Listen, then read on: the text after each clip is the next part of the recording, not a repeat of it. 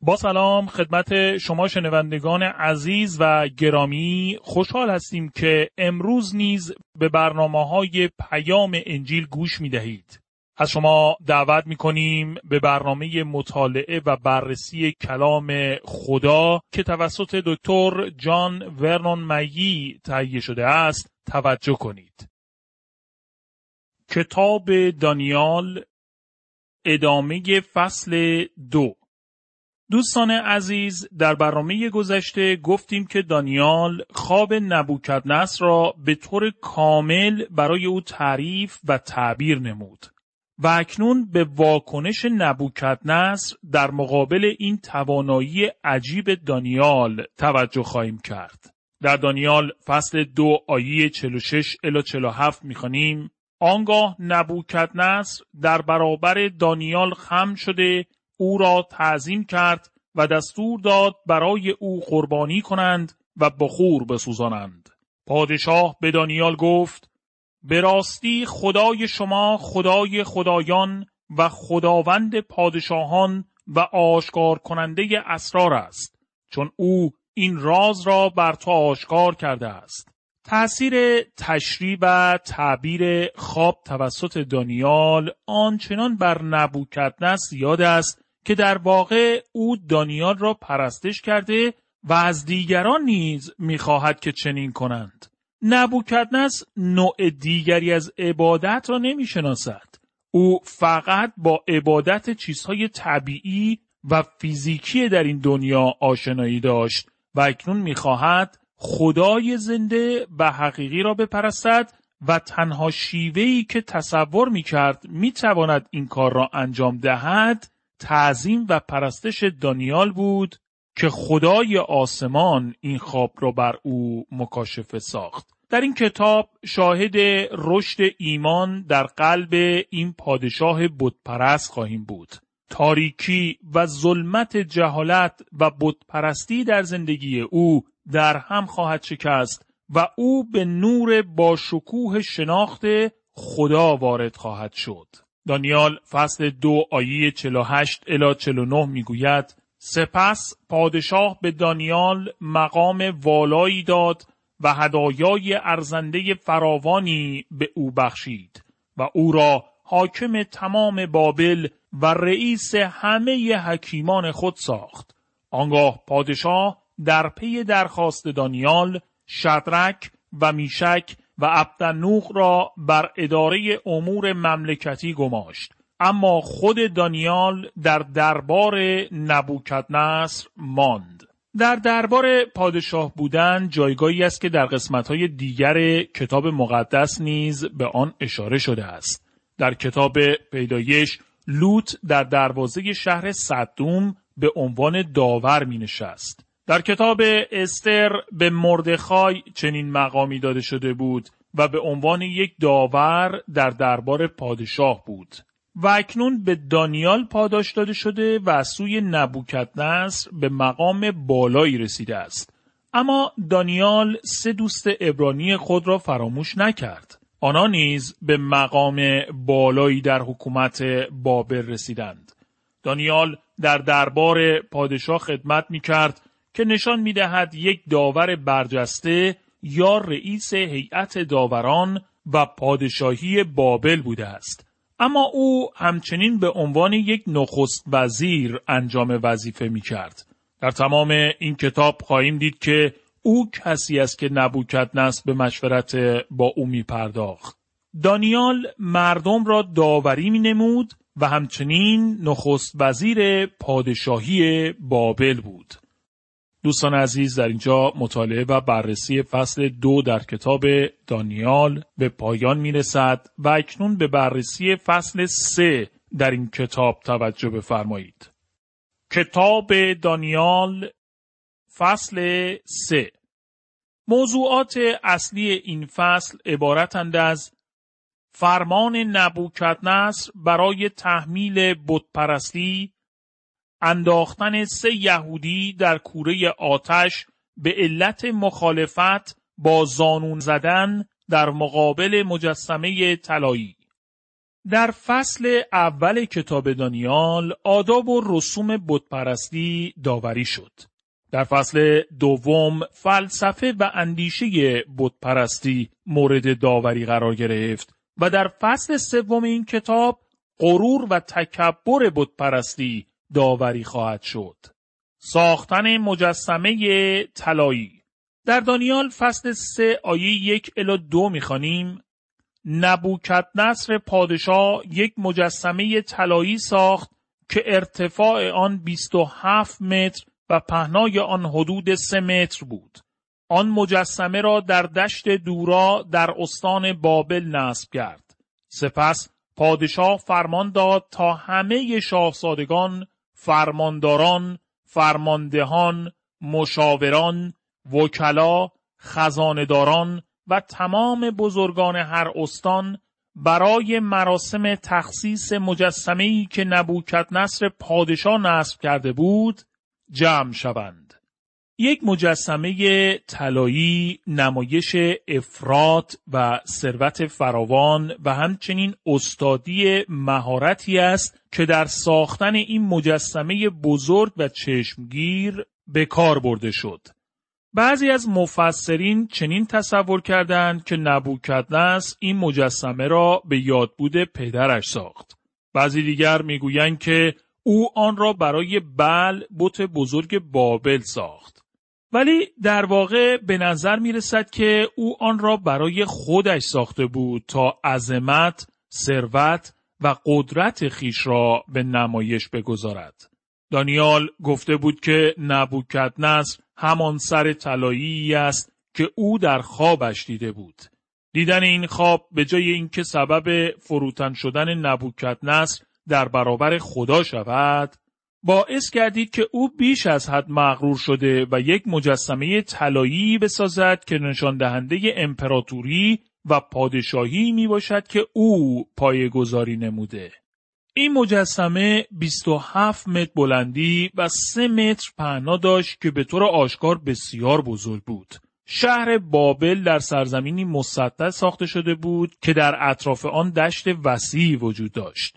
با اینکه شهری دارای آسمان خراش ها و ساختمان های بزرگ با معماری های آن زمان بود ولی این مجسمه بزرگ از مسافت بسیار دور قابل دیدن بود.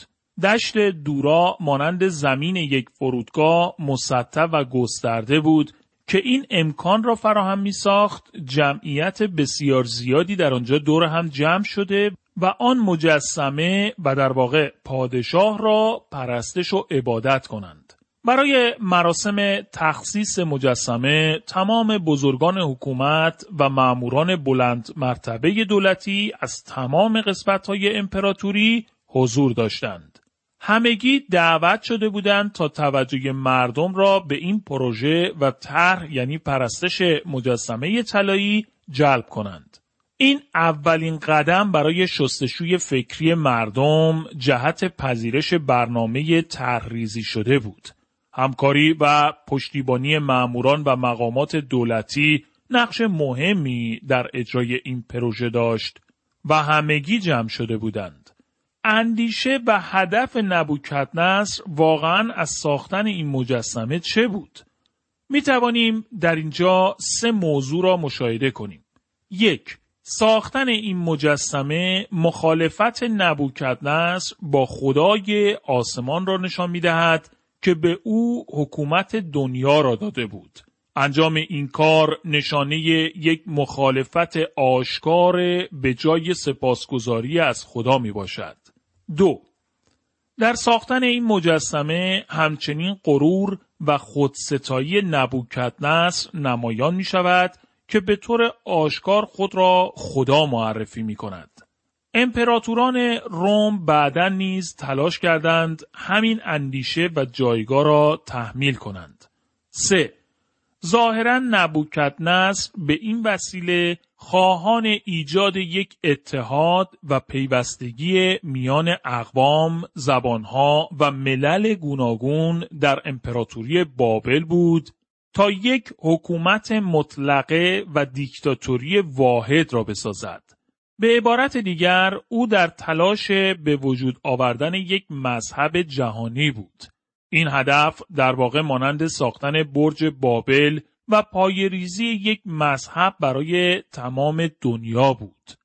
امروزه نیز بسیاری از افراد و سازمان ها هستند که در جهت ایجاد یک مذهب جهانی تلاش و فعالیت می کنند که در میان آنان حتی فرقه ها و سازمان های مسیحی نیز یافت می شوند که هدفشان اتحاد کلیساها می باشد.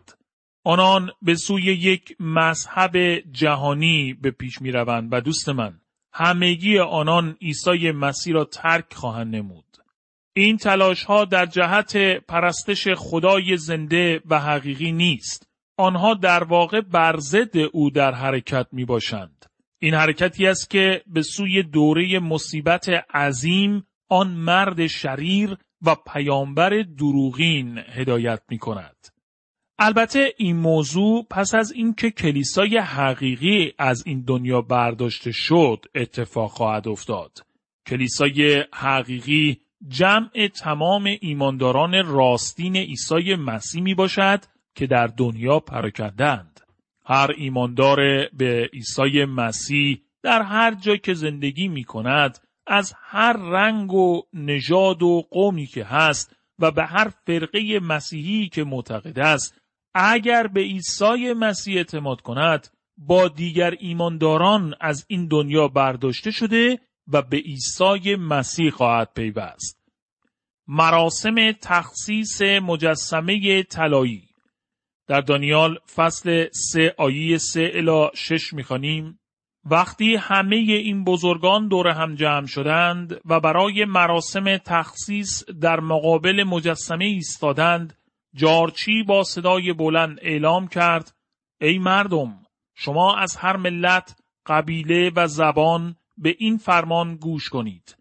وقتی صدای شیپور و سرنا و عود و سنتور و هر نوع آلات موسیقی را شنیدید باید در مقابل مجسمه طلایی که نبوکت نصر پادشاه نصب کرده است به خاک افتاده و آن را سجده و پرستش کنید و هر کسی این کار را نکند فورا در کوره آتش انداخته خواهد شد. روز تخصیص مجسمه فرا رسید. همه به جز دانیال حضور داشتند. یقین دارم که او دلیل خوبی و قابل قبولی برای عدم حضورش داشت. شاید نیز برای انجام خدمتی مهم در سفر بود. او دارای مقام بینظیری به عنوان رئیس مشاور پادشاه بابل حاکم دنیا بود. دیدن این مجسمه بزرگ طلایی در دشت دورا بایستی بسیار هیجان انگیز بوده باشد و مطمئنا تأثیر شگفت انگیزی بر همه داشت. همه دعوت شدگان مجبور بودند در این مراسم شرکت کنند. آنان هیچ آزادی و اختیاری برای اعتراض نداشتند. وقتی نوازندگان شروع به نواختن موزیک می کردند، همگی بایستی در برابر آن مجسمه سجده کرده و آن را می پرستیدند. هیچ جایگاهی برای مذهب و اعتقاد شخصی وجود نداشت. به انواع ابزار موسیقی که در این ارکست و گروه نوازندگان استفاده شده توجه کنید. شیپور، سرنا، اود و سنتور اینها ابزاری بادی و ذهی هستند و همچنین اضافه شده که هر نوع آلات موسیقی دیگر نیز به کار برده شده نشان دهنده این است که انواع متنوع موزیک وجود داشت که فهرست آنها در اینجا نوشته نشده است. می توان به خوبی نام این گروه نوازندگان را ارکستر سلطنتی بابل یا ارکستر سمفونی بابل نامگذاری نمود. نکته مهم این بود که این مراسم فقط یک مراسم تخصیص مجسمه نبود بلکه مردم مجبور شدند آن مجسمه را پرستش کنند اما می‌دانید که پرستش حقیقی بیان قلبی ستایش و احترام شخص در حضور خدا می باشد. عبادت حقیقی قابل تحمیل نیست. بنابراین درستتر است اگر بگوییم که این مردم مجبور به انجام نوعی عبادت و پرستش ظاهری شدند. موسیقی نیز به کار برده شد تا بر احساسات افراد تأثیر گذاشته شده و به نیاز دنیوی و جسمانی مردم پاسخ داده شود. موزیک و موسیقی روحانی کمکی بسیار عالی برای پرستش صحیح است.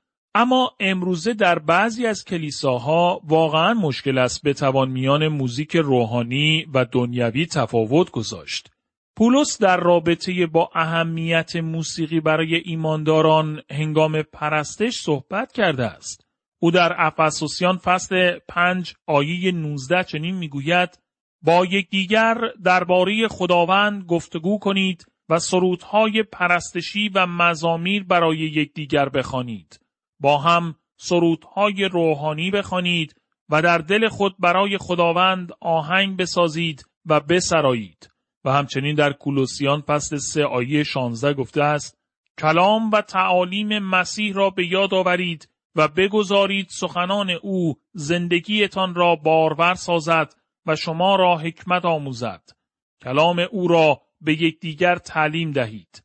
مزامیر و سرودهای روحانی بسرایید و با قلبی مملو از گذاری آنها را برای خداوند بخوانید. اما موسیقی آغاز بعدی را در تاریخ داشت. در کتاب پیدایش فصل چهار آیه 21 عنوان شده که اولین بار در نسل و خاندان بی خدای قائن آلات موسیقی ساخته شد و مورد استفاده قرار گرفتند. یوبال اولین موسیقیدان و مختره چنگ و نی بود. هرگاه موزیک یا سنت ها فقط پاسخی به نیازهای جسمانی یا دنیوی باشد به جای اینکه انسان را به سطح بالاتری ببرد باعث تنزل و سقوط او می شود و کمکی برای پرستش حقیقی نمی باشند و در واقع پرستش و روحیه عبادت را از بین برده و باعث مرگ روحانی می شوند. اما از سوی دیگر موزیک همچنین می تواند در یک مراسم پرستشی کلیسا تأثیری بسیار عالی گذاشته و به خدمت روحانی کمکی بزرگ کند و باعث برکت زیادی شود.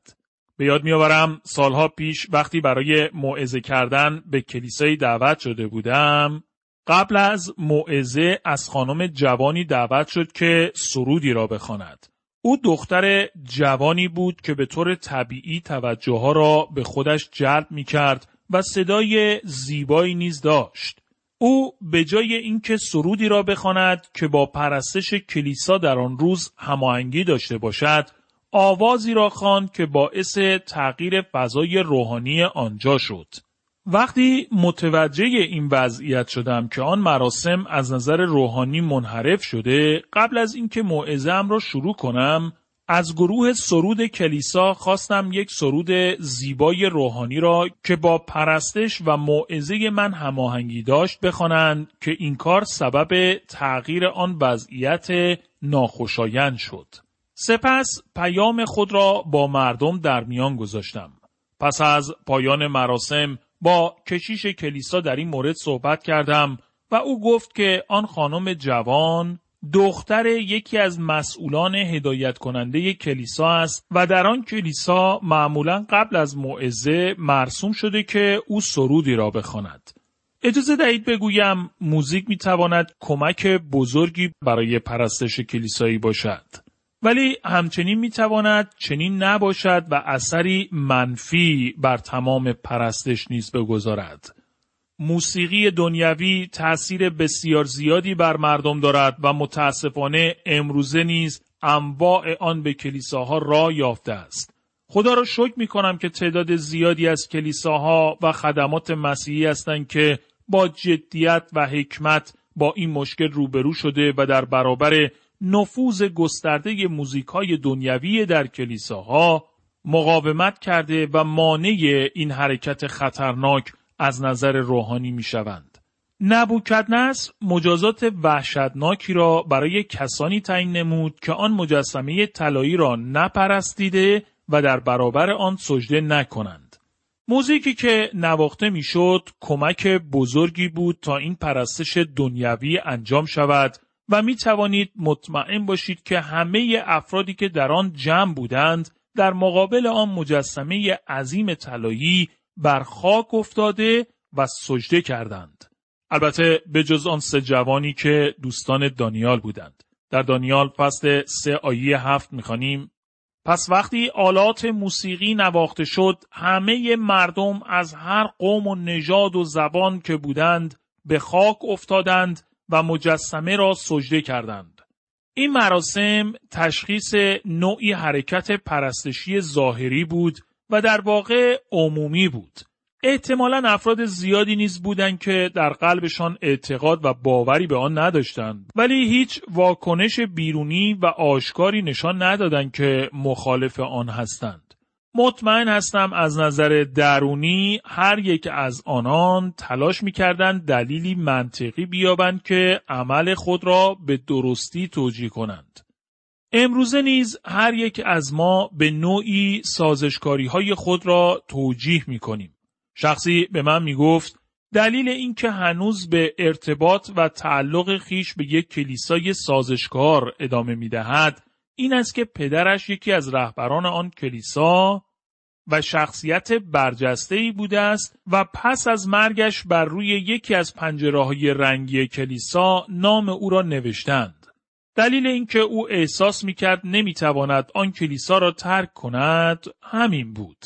دوست من برای او بهتر بود که شیشه‌ای به جای آن قسمت پنجره خریده و جایگزین آن قسمتی می کرد که به پدرش تخصیص داده شده بود و آن قسمت را از آن کلیسا برداشته و آنجا را ترک می کرد به جای اینکه با چنین بهانه پوچی به ادامه عضویت در آن کلیسای سازشکار ادامه می‌داد. هر یک از ما بایستی با انگیزه های درونی خود برای پرستش و عبادت صحیح به عنوان مسیحی اهمیت بدهیم و آنگونه که شایسته است خدای زنده و حقیقی را بپرستیم. سه جوان یهودی که با زانو زدن در مقابل مجسمه طلایی مخالفت کردند. در دانیال فصل سه آیه هشت می‌خوانیم بعضی از بابلی ها از این فرصت استفاده کرده علیه یهودیان شکایت نمودند. ظاهرا پادشاه افرادی را مأمور مراقبت از مراسم تخصیص مجسمه طلایی کرده بود. بعضی از بابلی ها نیز از روی حسادت یا اختلافات عقیدتی به طور خاص این سه یهودی را زیر نظر داشتند. البته تنها یهودیانی که به این مراسم خاص دعوت شدند همین سه جوان بودند چون آنها اکنون مقامهای بالایی را در میان بزرگان حکومت نبوکت نصر در اختیار داشتند. دیگر اسیران یهودی که هیچ جایگاه رهبریت و مقام مهمی نداشتند در این مراسم حاضر نبودند.